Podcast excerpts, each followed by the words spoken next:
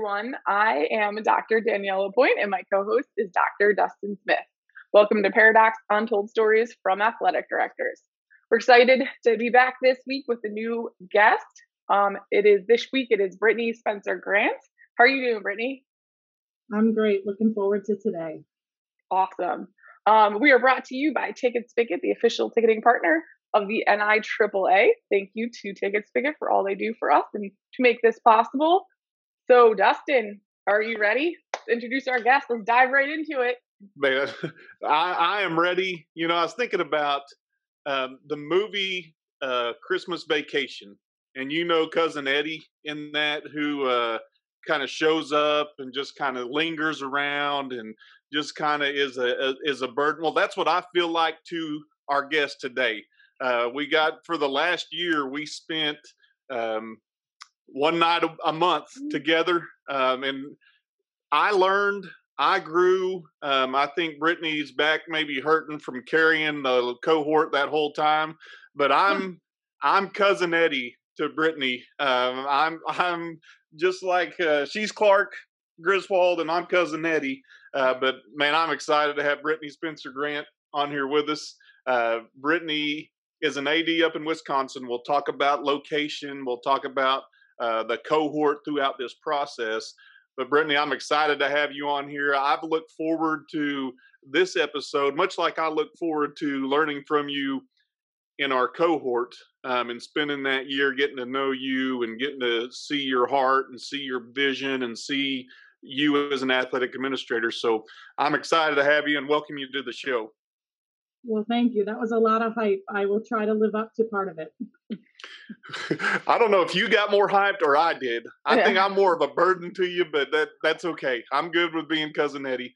Um, but let's let's start off, Brittany, with talking about what a resume is not going to tell us about who Brittany is. Tell us about likes, things you do, your history. What what makes Brittany Spencer Grant Brittany Spencer Grant? Well, I'm a mom, so a lot of what I do outside of school is kind of surrounded by my kids and what they may be involved in. Um, right now, I am living the Girl Scout cookie mom role as we've got a few days left of sales. So my house has been taken over by cookies. Um, I'm still an athlete, so I'm actually still playing hockey and soccer, kind of somewhat competitively in some adult leagues. The ultimate goal is to always not get injured. Wins are nicest, but who really cares, right? It's for the workout. um, you know, I I'm a lifelong learner, so I'm always trying to, you know, do extra stuff to make myself better, whether it's in my role as AD or, you know, at home or wherever it might be. So those are kind of some of my biggies right now that you would find on my resume. So you said kind of competitive hockey. What does that really look like for a guy in Arkansas that doesn't have hockey? Period. What does kind of competitive hockey look like? So we actually play. There's a rink here in the Madison area. It's called the Studio Rink. So it's a smaller rink.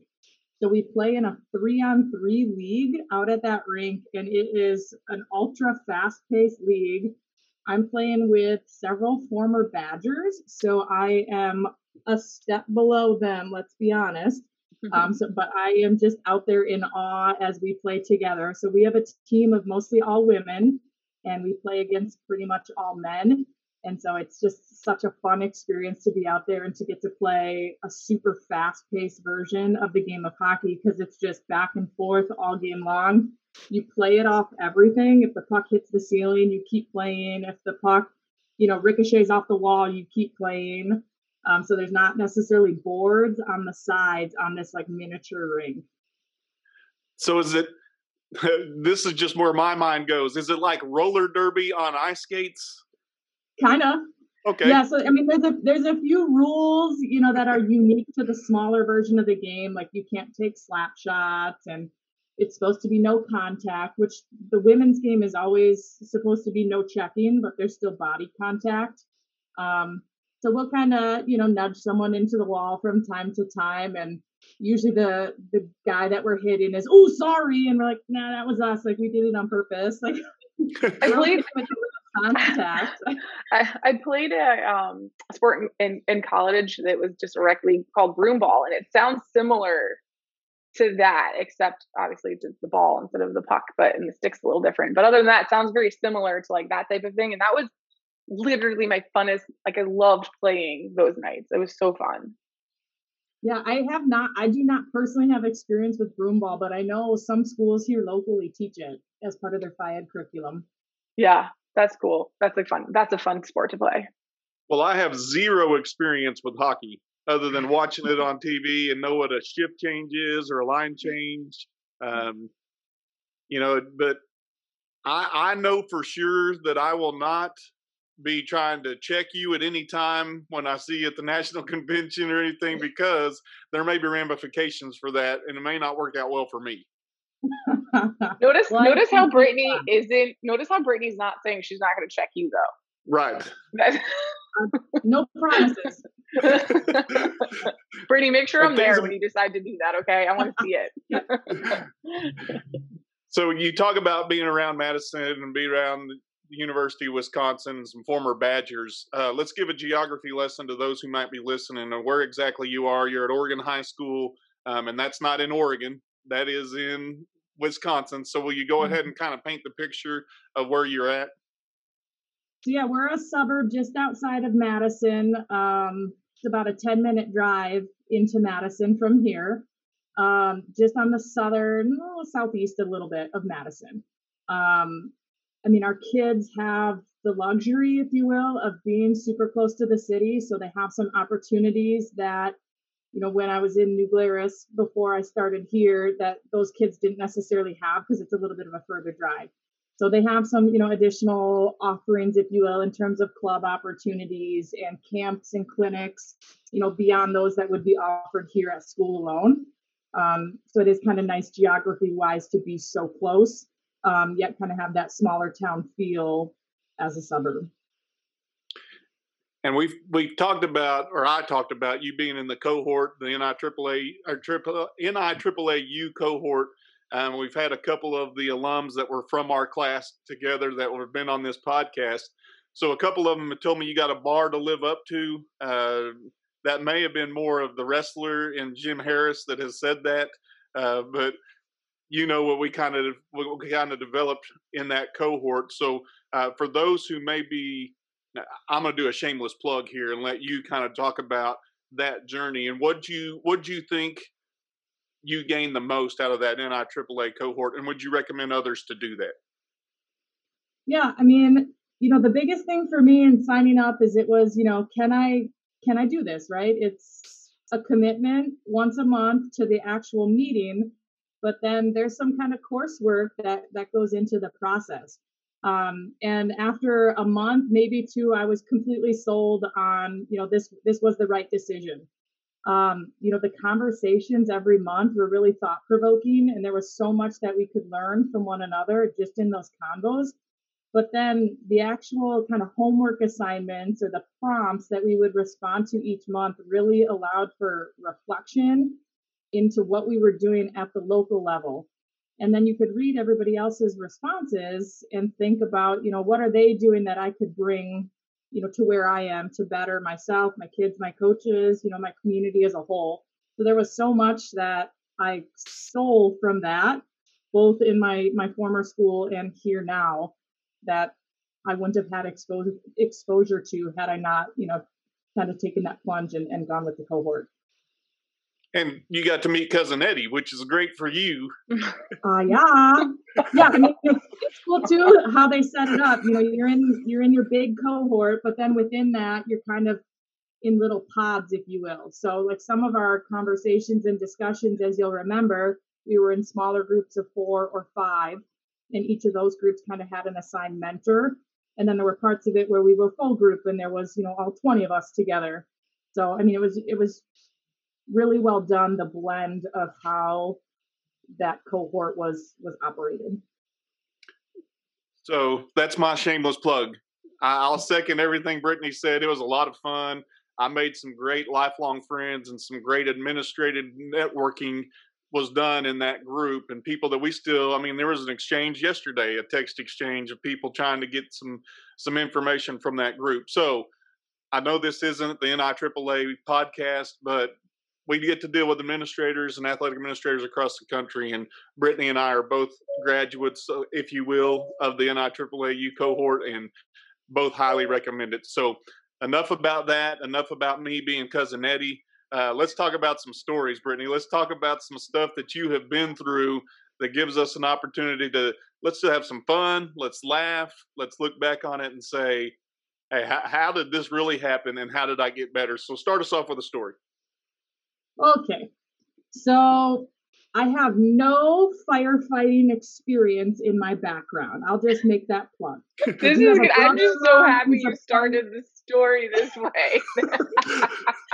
I do have a brother-in-law who is a fire medic. So that's about as close as I come to firefighting. So hmm. I'm in the gym.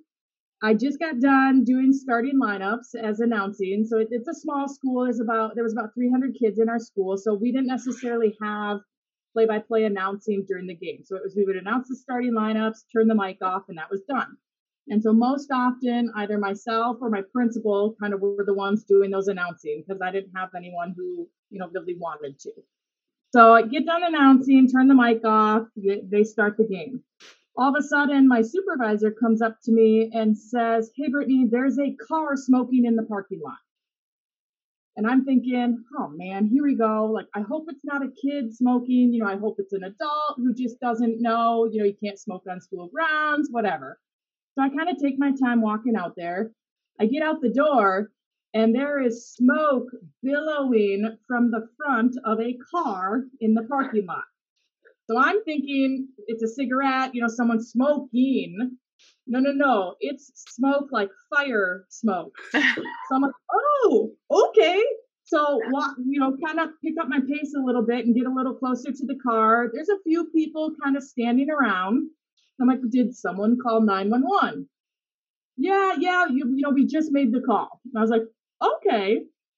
And in New Glarus, where this happened, it's a small town, small village it, the um, fire department is all volunteer based, so there's nobody at the station per se.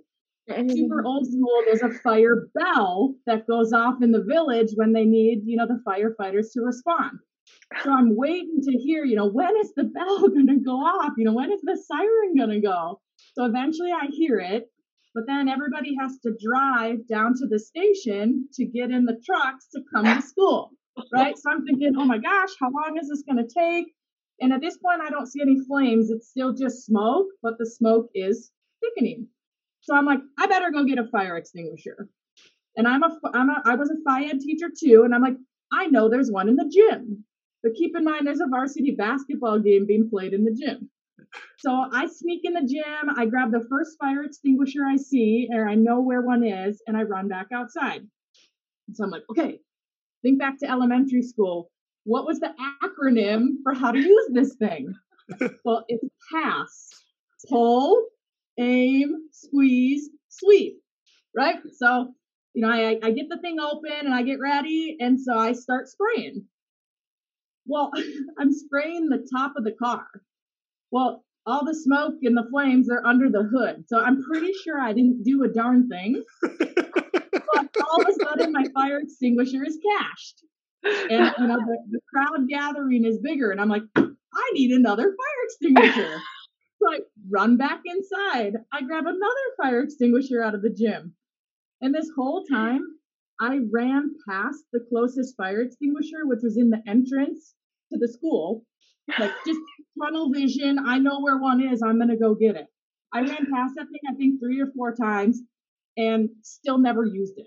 So I get back outside, pull open the fire extinguisher, I'm spraying again. So I'm getting a little bit closer to the vehicle this time. You know, I tried to like spray under a little bit if I could. Cash it. Dang it, it's still smoking. Run back inside. So somebody else grabbed another fire extinguisher too. So we kept spraying, we kept spraying. I think we went through five fire extinguishers. when the first off duty um, firefighter showed up. He lived closer to the school. So he came straight over instead of driving down to the station. So I'm like, oh, thank thank the Lord. Like this guy's here, he's a professional.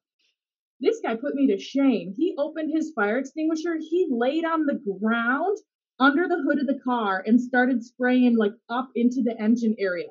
And I'm like, Mm-mm. like, no, I've seen movies. You know what happens with car fires? They explode. That's what's gonna happen.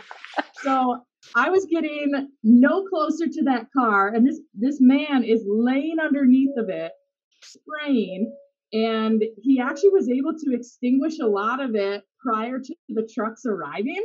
So I was like, oh, I guess had I known. But I, you know, the whole time I'm thinking this car's gonna blow. Every car next to it is gonna catch fire because it's in the middle of a parking lot. So the trucks ended up arriving. You know, they sprayed it down. They actually ended up dinging a car next to them with like their gear. So then we had to process through whose car was that. We got to go find the owner, let them know. But what a crazy experience. So that's my first and only taste as a firefighter. And I hope to never need those skills again. I feel so, like you really embodied like like ADs worst nightmares here because you're working a game, you're doing your thing, you're the you're the admin that's there that night. Like you're supposed to be able to fix everything and anything. And unfortunately for you this night, it included a fire. That's awful. Yeah. That's terrifying and like good thinking about, you know, like I don't know, keeping your cool, I guess, in a heated situation. Ah, Dustin, I took uh, that from you. I see what you did there. you know, I I got a couple questions for you, Brittany. I'm just gonna I'm gonna fire them out there. You know me. I'm just kind of whatever comes to my mind. Did you check to see if anybody was in the car? Honestly, I don't think I did. Yeah. I told you there was a crowd when I got there, so I'm hoping maybe one of them did. Yeah, you were assuming. So that's bad, though. That's bad. My other question is: Okay, you sprayed the hood or on top of the car, which was not the mm-hmm. source of the flame. you, so it really accomplished nothing in this process. At yep. what point did mm-hmm. you alarm the people inside the arena that this was going on outside the arena? Was the message delivered to the person whose car it was that says, "Oh, by the way, your car caught on fire and you're probably not driving it home"? Yeah, so I mean, in terms of the game, it was just business as usual. So I think a few people were alerted when I ran in a few different times to grab fire extinguishers because I grabbed the two on the near entrance, but then like one of the times I ran in front of the bleachers to get to the far end. So, you know, if anybody saw me, they were probably like, what is she doing? Yeah. Um, but yeah, the, so the game just went on. So it wasn't until, you know, after the fire was put out, they ran the plate on the car, told me the name of the person and said, you know, can you go find this person? So go inside, find the guy. It was it was the boyfriend of like one of the players' siblings or something. So it wasn't even necessarily anyone that I knew. So I had to start asking around, hey, do you guys know who, you know, so and so is? so we eventually find the guy and we're like, um, so your car started on fire in the parking lot. And he's like, What? So he had no clue. He was inside watching the game you know, most of the patrons were already inside when this all started, so there wasn't a huge crowd outside, but anybody who came late stayed out to watch the show outside instead of the game inside. I was so under the impression that like the owner was in this crowd of people and like but no, so the a person who actually owned the vehicle had no idea this was occurring was inside the gym. Correct. How yeah, does a so car start on fire that doesn't that just off in a yeah. parking lot. It's I still have no clue how it started. They said it was something mechanical. Um and they ended up, you know, towing it out of the lot, but then that char spot stayed in the parking lot until they like resealed it several years later. yeah. Uh, so none of these people next to you around gathered around they were just spectators like at a basketball they were just watching the show they weren't contributing and saying, "Hey, I'll run and get a fire extinguisher," or "Here, let me get under the car." They were just all watching. Nope. One other person came and helped, and it was my supervisor. and she had a fire extinguisher in her classroom, which was actually bigger than the ones like in the gym. So she was like, "Oh, I know where another one is. It's in my room." So like same mentality as me, ran right past the one in the entrance, which again we never even touched. so I make this statement all the time, and it probably is. I'll, I'll think twice about using it now, but I tell my wife all the time that a firefighter never knows when he's going to be called out. He's just got to go. And that's pretty much what an AD's life is like. You were a real life firefighter. Well, kind of. You were a uh, fire extinguisher sprayer, but I don't know that you were a firefighter, if that makes any sense. Yeah, I was a substitute for a few brief moments. and I no. don't know that I would be given another contract. So so I like to try to like put myself in like the situations that are like crazy like this, right? So my, my I run to this thought. You said you know someone's car got dinged next to him. Did you ever have any thoughts of like potentially trying to find those people and getting them to move their cars? Not me, no, because I had no clue like who any of the cars belonged to. And you know, I'm just standing there like, now what do I do? You know, the professionals mm-hmm. are here. What's my role now? And so I just kind of, you know, gathered the cached fire extinguishers that we had used off to the side because I'm thinking we got to get these refilled. I don't even know how you do that. We need them back in the gym because, you know, what happens if we need them again? So I was just kind of doing all that stuff and waiting for directions from the pros.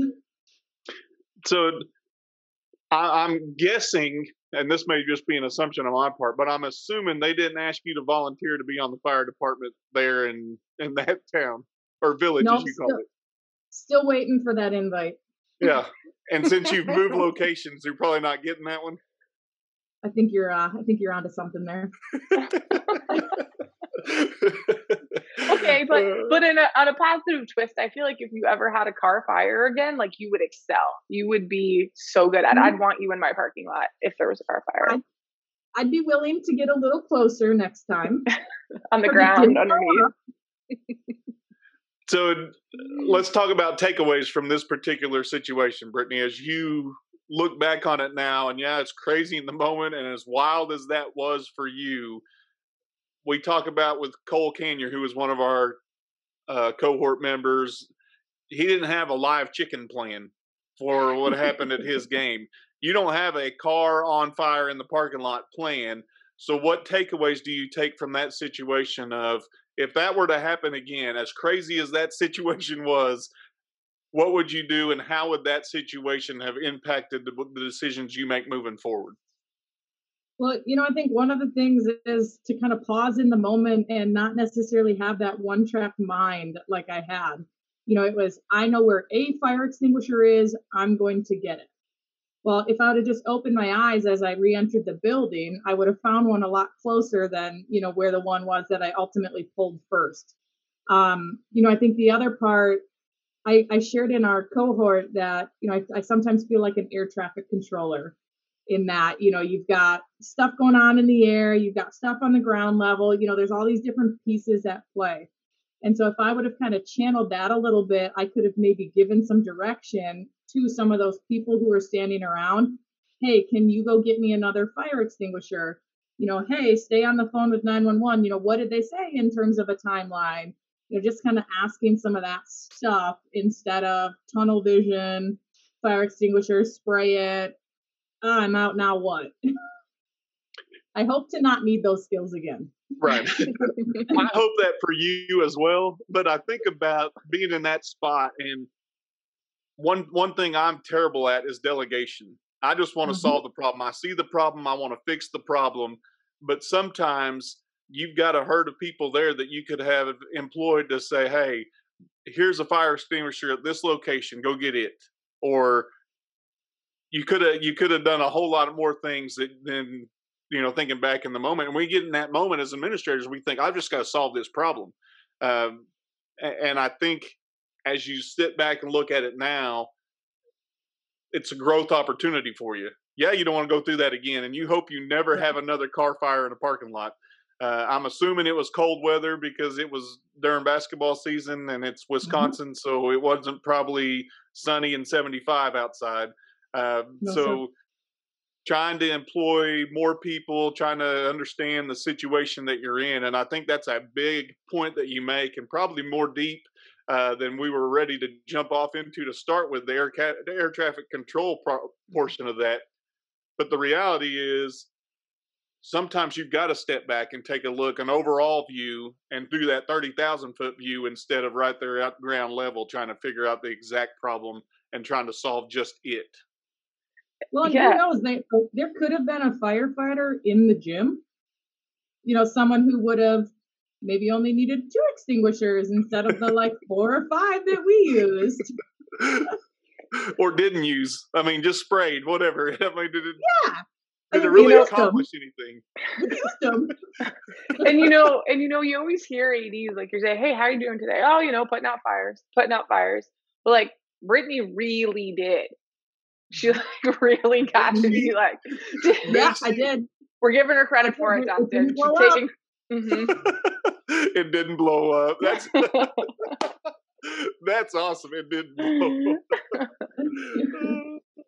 Yeah, I've seen a lot of movies. I've seen some some cars blow up. Um, Wait, Dustin, Hollywood's not real. Do what? Hollywood's not real. Well, Jim established that because I found out that they didn't have night games. It, remember the Titans? I promise you, there are night home games on Remember the Titans, and Jim swears that there's not. This is two times we found out Hollywood's lying to us. Twice. Mm-hmm. Mm-hmm. Rude. I mean, well, Brittany, I hope you never have to deal with that again. And yeah. I hope nobody else has to deal with that, to be honest with you. But if they do and they need some pointers, I would say call you, but I don't know that. Um, I don't know what pointers you'll give them except for lay on the ground and try to spring underneath like that guy did. Yeah, and um, you know, now I know where fire extinguishers are. It's something I'm more cognizant of. You know, we all know where the AED is, you know, in our school. So now I'm starting, okay, you know, I'm in the gym. Where are they? well, it's like the AED, you hope you never have to use it. You know what it is, but you hope that never has to be done. Fire extinguishers in my life, I haven't had to use them. So I probably am going to be more cognizant of it now because of your story, just to know, all right, if situation of fire truly breaks out, where am I going to try to solve this before? Because I live in the same kind of, I won't call it a village. I don't know if that's a Wisconsin term or what. We call it a town here. Uh, but our town is uh, all volunteer firefighters as well. And so it takes them a while. And I've got a fire story. I started a fire on my lawn on Christmas Day. Um, I didn't, my son did, but on it purpose? erupted quickly. And there is no more helpless feeling than a fire that you can't control. Uh, and there's mm-hmm. no, eh, there was no end in sight. Neighborhoods, the whole neighborhood was in danger. I was fighting it with a water hose, and that's all, all I could do. Crazy world, you know. Wait, wait, wait. I was gonna say, wait, wait, wait. So you've been over here for the last like five, ten minutes making fun of Brittany for her skills, and you're out there with a garden hose on your fire on your own lawn. Mm-hmm. Yeah, I mean, do you have a fire extinguisher sitting in your house? I do. My, yes, actually, I do. Yeah. I, okay, so you could use that, but have you seen a grass fire?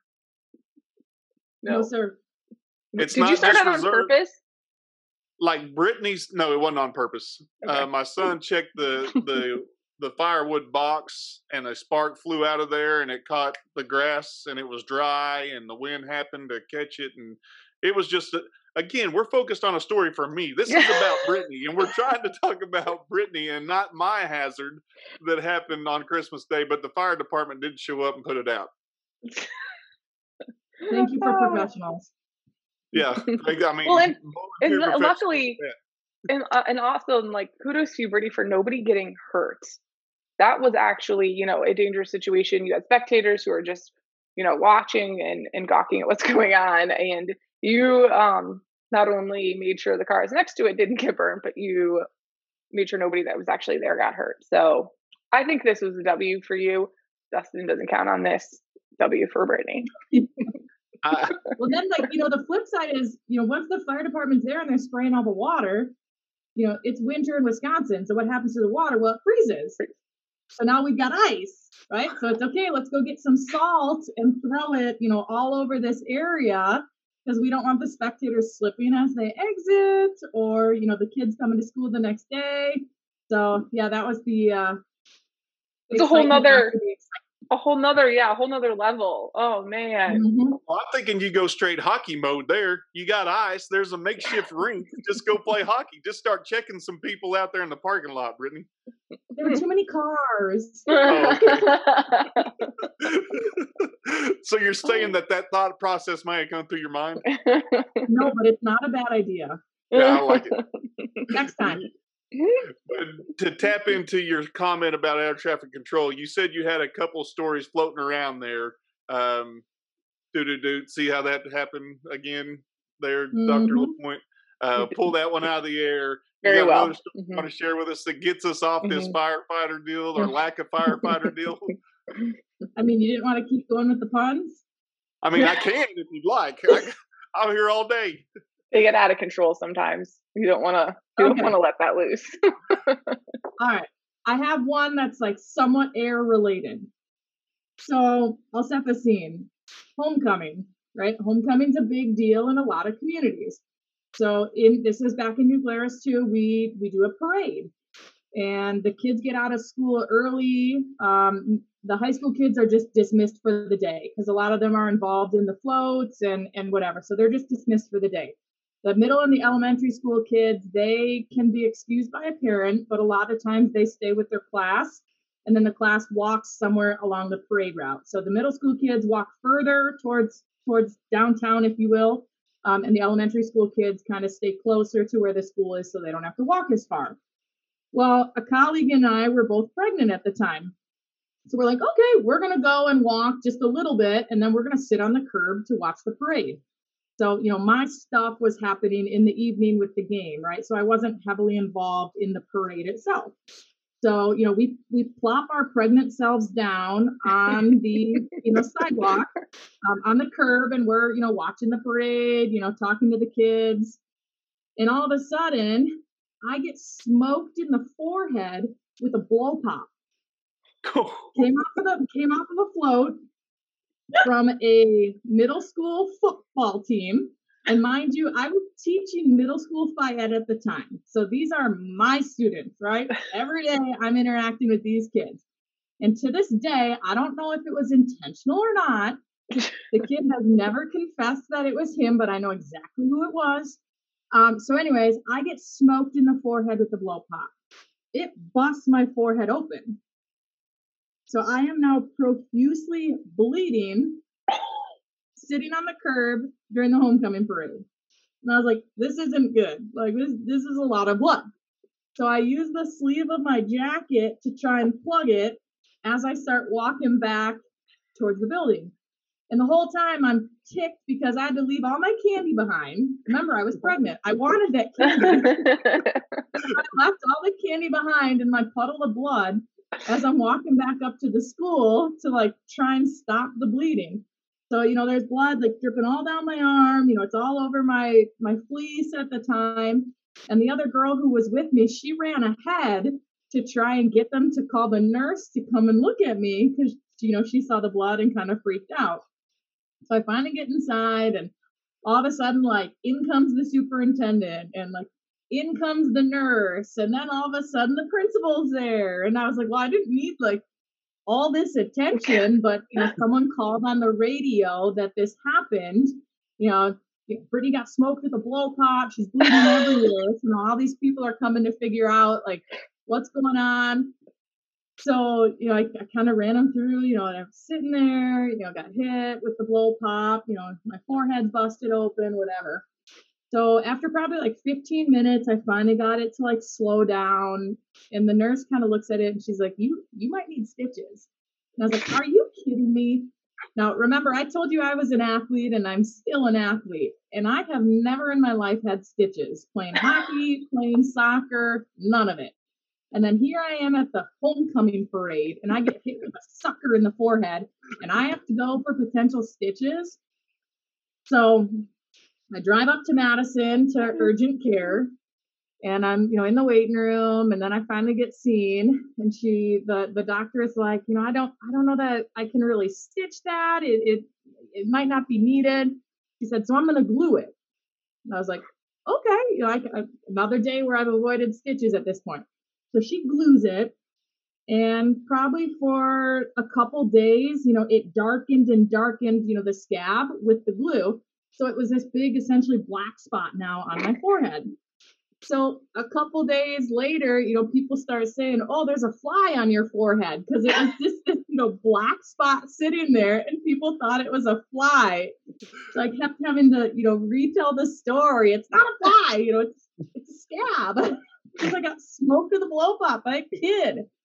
So I ended up actually missing the football game, the homecoming football game, you know, like the biggest night of an AD's career in terms of the mayhem that is homecoming because I was at urgent care and then I had this, you know, big bruise and swelling on my forehead because of a blow pop. So in subsequent years, they really preached to the kids underhand tosses, you know, roll the candy. We're not throwing candy. It was crazy. Hey, I have two questions. The first the first is was it the quarterback? It had to have been the quarterback, right? Never. like it was not. I was gonna say for for a middle school kid to, to, throw it so hard that it sent you to the urgent care. I feel like, I mean, maybe he should have been the quarterback. Like maybe you guys had the positioning wrong on that one. Um, and then, you know, you missed the homecoming game. Obviously, that wasn't planned, and that just speaks volumes to. I'm assuming everything went fine at the homecoming game, so that speaks volumes to um, you as an AD and and having people there to support it in case you weren't there. Um, and I feel like that's a that's a good thing to kind of talk about because these things happen randomly, and now you're not at the biggest game that you need to be at, and it still it still went on. Maybe not as perfectly as you would have liked, but it still happens. So that's awesome. That support we've talked about that many times in many different episodes. Like the support of an AD is just so so big, and um, yeah, I feel like we've just skipped a whole session, a segment of this that we really need to drill down into. We can't go to takeaways without asking some more questions, Daniel. you can't just get to this point where we're just going to kind of gloss over what all we, happened. We weren't done. It wasn't a wrap up. It was just like oh. a quick thoughts. It was just like I was just thinking about. She just like very not like con- like nonchalantly at the end was like, "Oh, it's a homecoming game." Like, no, that's a big deal. Like, you have everything in place, and the fact that everything just probably went fine because we didn't get a portion of that story, I think is impressive. So now you may badger her. Go ahead. badger. See what she did there? Wisconsin Badgers. Uh, so, as as as I think about this this moment, uh, I can't get into being pregnant. I mean, I, I witnessed my wife being pregnant, but I can't relate to that side of things. Um, Fair. But you said you said you were a former athlete or still an athlete, um, and you got smoked with a blow pop in the forehead. So one, I, one or two questions: either were you an easy target, or was it an intentional? Were you a target because you were pregnant, or was it intentional because they're like, "Hey, there's my teacher, and this is a chance to get back at her"? I'm hoping it's the latter. Okay. But who knows? right? So the kids, you know, at the end, you know, everybody's, you know, who did it, who did it, who did it, whatever. And there was a kid on the team who had a history of kind of getting into some trouble. So they're all pointing fingers at this kid. And I know for a fact it was not that kid and you know everyone's continuing to blame him. And like to the point that like i even got a follow-up phone call from his mom saying like we're so sorry. And i had to like talk her off a ledge and say you know it, it actually wasn't your kid. You know I, I know people are blaming him but i can tell you with 100% certainty that it was not him. And she was like oh. So you know i think like you know mindset wise i was trying to think through you know so much stuff happens during the day that maybe you just kind of start to believe everything that's that's relayed that you don't pause for a, a, a moment to question it if you will. So i think that was a learning opportunity kind of both ways um, in that relationship but the kid never did confess Um, you know, that the team issued me a, a written letter of apology because again, the kid never fessed up to it. So they kind of went at it as a team in terms of saying they were sorry. So yeah. let me ask this question: You said you were a, you still fashion yourself as an athlete or a kind of an athlete. Mm-hmm. Were you actually calling for the blow pop and say, "Hey, throw it to me," and then you missed it? You whiffed on the catch and it hit you in the forehead. Negative. So when the, when the floats come along, you know, there's 20, 30 kids on the float, right? And they all have their bag of candy. So it's just us two pregnant folks sitting there, and there's nobody else around us because we were like, oh, we're not going to walk very far. We're going to plop it like right here near the front of the parade route. So there's nobody else around us. So we're some of the first people they see. So they all get a handful and start, you know, launching. And so I, I, I think there was an attempt to kind of swat, if you will, but clearly not the greatest swatting if I missed probably the largest item that came my way. So, so Steve Throne and his swatting of the feminine products, you did not get to employ uh-huh. that, or you missed that blow pop. Yes, and I would have preferred a feminine product. Way softer. Way softer. Yeah. yeah. And it might not have even made it to me. Who knows? How is your relationship now with blow pops? Do you like them? Um, I actually still enjoy eating them, um, but I prefer not to have them tossed my way because I have the little scar to show for it on my forehead. I mean, these are these are two quality stories to start off this building. and you know, Becky Moran got labeled as Three Socks Moran. I'm trying to mm-hmm. figure out what your nickname's going to be coming out of Blow Pop Brittany. And mm-hmm. I know you still have another one to come, but I mean, I'm I'm just enamored, and I think um, I think we go back to the question that that Danielle got to way before I was ready to. But takeaways that you that you take away from this situation, knowing um, do you strategically place yourself somewhere different in the homecoming route because they're so eager at the beginning um, you know how did you have the game covered how did you make sure all that was taken care of because as you said you weren't responsible for the homecoming parade you were more responsible for the game and that had to carry on in spite of your blow pop injury mm-hmm. well i can tell you i never sat along the parade route again i always stood so that helped, I think, not get clocked in the subsequent years. Um, you know, but in terms of the game, it was just, you know, I maintained conversation with everybody who was, you know, back at school. Um, you know, the soup stepped up, uh, the elementary principal helped out. Um, the interesting piece it, there at the time is that actually the high school principal was the head football coach. So, you know, he couldn't really help with the game because he was coaching right? right? And so I didn't even, you know, try to interact with him because I was like, that's, you know, I, I need to separate the two, and so he mm-hmm. can't help with that. So I mean, it was the elementary principal. You know, I already had all the other workers set and established. So it was just, you know, here's the things I typically do on game night. You know, can you try and assign them or pick them up yourself? And they were like, yep, we got it. You know, don't worry about us.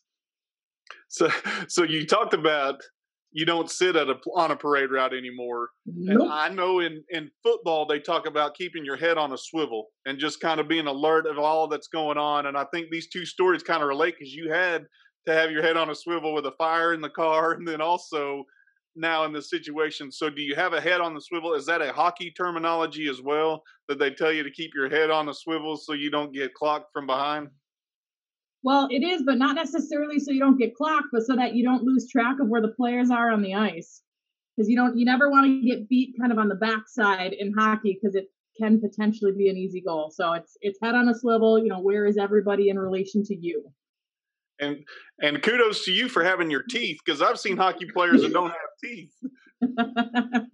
I still to this day wear a cage when I play. There are plenty of others who don't, but no, thank you. And a cage means a mask, right? Correct. Yeah, okay. the full face covering. Okay, you really don't know anything about hockey, do you? we have to explain things to Danielle sometimes. No, no, no, sure no, yeah. no, no. Mm-hmm. I want to clarify that I married a Canadian, so my hockeyness is up there. I and I live in Tampa, Lightning. I mean, I've been there. I've I watched a game there. awesome, That's awesome place to watch a game. it, it, it is it is an intriguing sport. Um, and they used to say the way I was told in, in Oklahoma and Arkansas, they would say you go to a fight and hope a hockey game breaks out. hey, so, maybe next year at nationals we can uh, try and catch a game if there's one. Yeah, because they have a they have a, a, professional hockey league or a hockey team there in Nashville, don't they? They do the Predators. The Predators. Um, see, and if you think back to Christmas Vacation, I think Clark wore a Chicago Blackhawks jersey, and the Blackhawks are a hockey team still. Yep. So anyway, there's a whole lot of correlation to this that's going hand in hand to my introduction. None of this was staged. This was just off, just stuff happening. So uh, enough about hockey, I guess. Um, well, you may have a hockey story, but is there another story, Brittany, you want to hit us with? All right, I've got one final one, which is a little bit more predictable in terms of the AD world, right? So we run through our what if scenarios. So, what happens at a game when the lights go out? Mm-hmm. Well, I had three exposures to this. So the first one is in the gym at a basketball game. Um, it was a freak accident. You know, the light switches are just like a traditional light switch in a house where, you know, you flip it on, flip it off, and it's just right there on the wall. So there's a mother taking pictures and she's leaning mm-hmm. against the wall and she accidentally, you know, flicks the light off. You know, so all of a sudden whistles are blowing and, you know, the game is stopped and I knew exactly where the light switches were, and so it was really easy to to pinpoint that it was accidentally flicked. And you know, I just pointed out to the woman, just make sure you know you watch out for the switches in the future. So no big deal, right? The game goes on. Well, the second time it happened was at a football game, and we had the old school lights where you know each each set of lights was on a pole, and then there was a, a master switch, if you will, for each side. And we just had a little cover on them, but the covers were not locked. So sometimes small children would run around. Believe it or not, they don't always come to watch the game. So they do kind of running around, and all of a sudden, the whole set of lights goes off on the far, the visitor side of the field. Well, you can't just power those lights back on right away because it was the old school style where they had to completely power down before you could turn them off. So, you know, whistles blow, I know exactly where the light switch is, you know, walk over there, but I can't do anything because they were still dimming. So we had to pro- probably at least a 10 minute delay in the game before we could turn the light switch back on and then wait for them to fire back up because it's not the instant on and off, mm-hmm. you know, like we have inside. So we got a little lock and, you know, put it on the, the light switch controller so that no further children could impact the life at, at football. So like that kind of stunk, but you know, again, learning experience. Let's move on. So now, fast forward to this year. It's my last game as AD in New Glarus before I took my job here in Oregon. And it's our last home game before the old school lights are being replaced, right? We just got to get through one more game. well, so we fire up the lights, you know, before the game starts, flip the switch, everything's good, right? Well, as the game progresses and, and it gets darker, I noticed that one whole set of lights is not even on, like the whole side. So it actually was our home side. So there's three poles with lights on them. And I'm going, oh gosh, oh gosh, oh gosh. So go down there, you know, flick the switch off, flick it back on, nothing. So I'm calling our, our maintenance guy who actually is an official himself. And I'm thinking, oh my gosh, he's at a game. Like he's not even going to take my call. Thankfully, he didn't have a game that night. And I called and I was like, hey, the lights won't turn on on the southern side, like the whole set, all three poles. And he's like, all right, I'll be right over to take a look. So he comes flying in and like the panel where the, the controllers and everything were, it just stunk. Like the, like something was not right. And I'm thinking, oh my gosh, do I need a fire extinguisher again? Like, is this going to go up?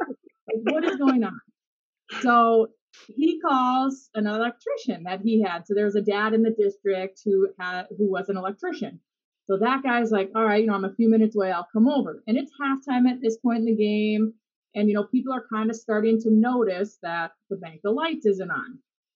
So I go inside and alert the officials, you know, hey, the lights are not working on half of the field. And we've got an electrician on the way. Who knows if they're going to be able to fix it or not? Like, you know, just wanted to let you know. So then they're like, okay, let's have a meeting with the head coaches when they come out of the locker room. And remember, my head coach is my principal. So we get on the field and you know we're we're pointing out what the issue is. You know, the electrician's coming, he's gonna work on it. We're just not sure what's gonna happen. So we're talking about what are some possibilities, you know, as we get towards the fourth quarter because it's going to be dark at that point. You know, we could just play, you know, in towards one half of the field as needed.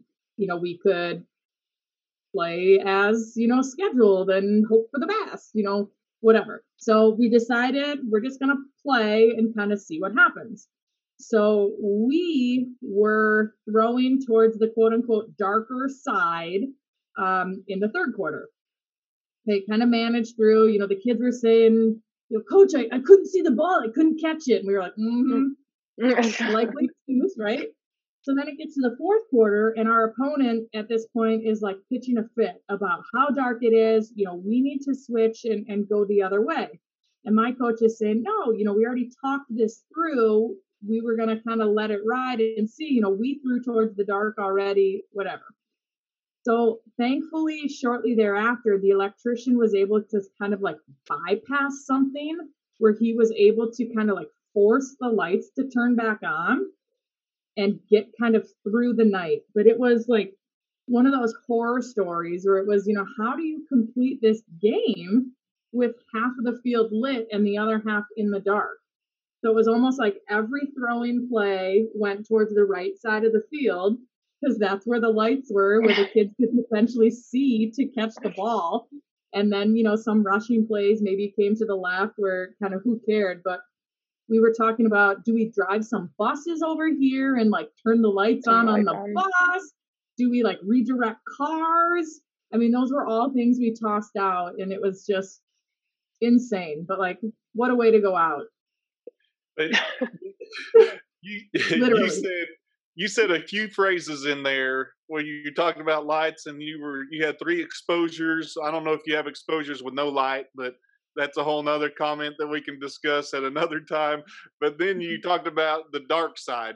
Um, and there's so many things that you want to tell your kids avoid the dark side. There's so many stories and parallels and learning opportunities just from avoiding the dark side um, in that situation.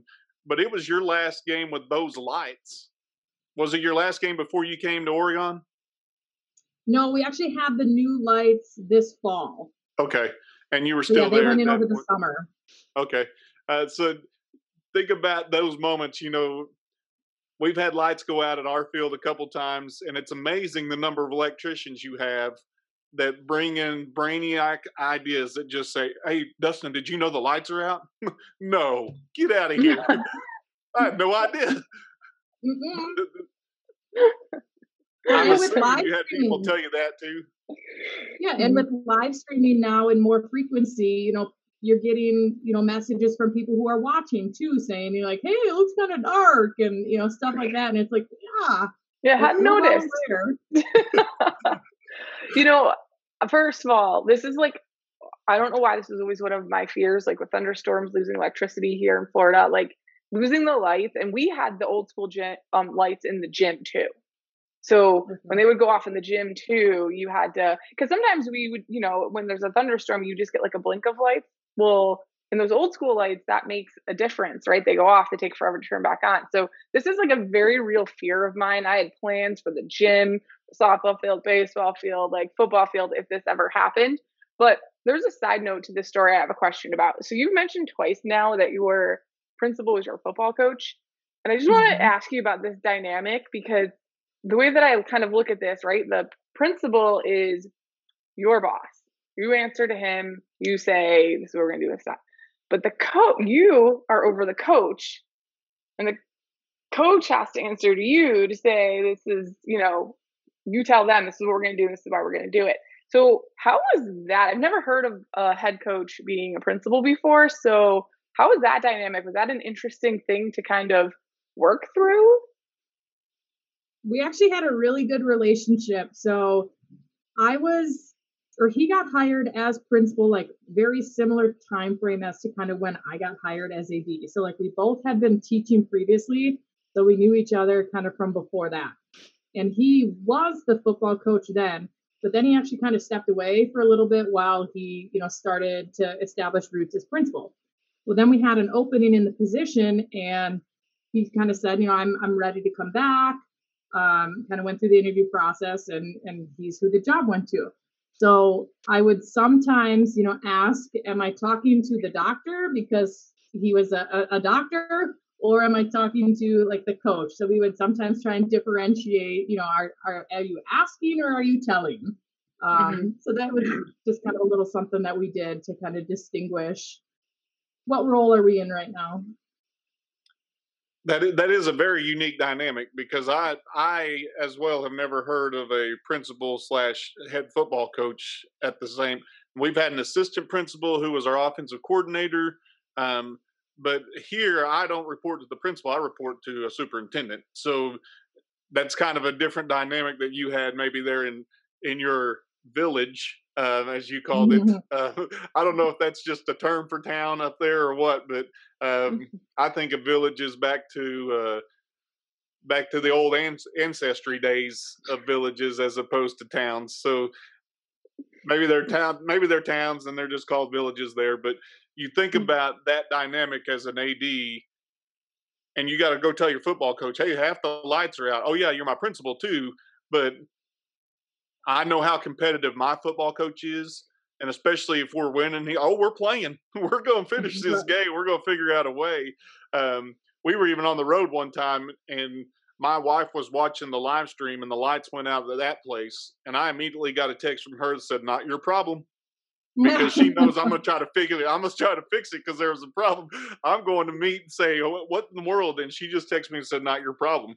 Uh, and so sometimes we got to understand it's not our problem, but that was your problem. You had to fix that problem. Well, yeah, and you got to fix the problem, but you don't have the resources to do it yourself, right? And you mentioned earlier, like, I'm terrible at delegating too. I'd rather just do it myself because then I know it's going to be done in a way that I'm okay with. Well, that's out of my wheelhouse. So I need to, you know, we need to get the pro involved, you know, someone who specializes in this because I don't want to mess with electricity. Like I, I have no interest in getting zapped. Well, and, and you were talking you that, about that thing was stinking anyways, so like I knew something wasn't quite right. Um, you know, you were talking about like the game and stuff, but there's like a whole bunch of other liabilities that can really come with that, right? Because if the field is dark, the stands are definitely dark. Mm-hmm. Right. And the, all the visitors on that side. So there's a lot of decision making. Like you want to play the game. Like what Dustin said right end point, like coach is like, oh, we're playing. We're playing, especially if they're winning, right? Like we're playing. This is happening. But you also have to be logical about it. Like, well, you know, there's a lot of liability. What if people are tripping over here if they can't see anything? What if, what if there's a fight or something that we can't really see because it's so dark? So there's a real there's a lot that goes into into that decision. It's not just about the game sometimes. But well, and it's not like you have you know temporary lights that you can just set up. You know, it's mm-hmm. it's a bigger issue. Mm-hmm. And I think about all these three stories you talked about. You you had you got smoked on several different levels. A car smoking, you got smoked with a blow pop, and then you don't want to be smoked by electricity. So there, there's a theme here of Brittany getting smoked or not getting smoked. Mm-hmm. That's the name. That's her nickname right there, Dustin. You just picked it. I'm just gonna call her Smoke. That's what I'm gonna call her. Mm-hmm. yep. You just you nailed it right there. Mm-hmm. You talking to me? so, so Brittany, as you look at these, this last story, your takeaways from that moment, um, in the moment of obviously when it first happens, we all get that moment of panic. What in the world am I going to do? I am not an expert electrician. I do not want to get zapped. I do not want to get fried. I do not want any part of that.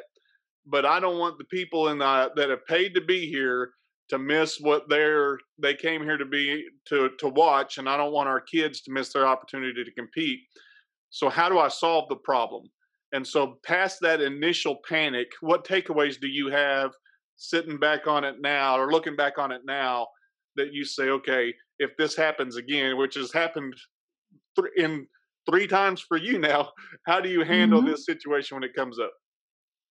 Well, you know, one of your earlier episodes, I don't even remember which one it was. There was conversation about, you know, having certain people entered into your phone as contacts kind of on an animals. needed basis. Yes, yes, it was so, the animals. Yeah.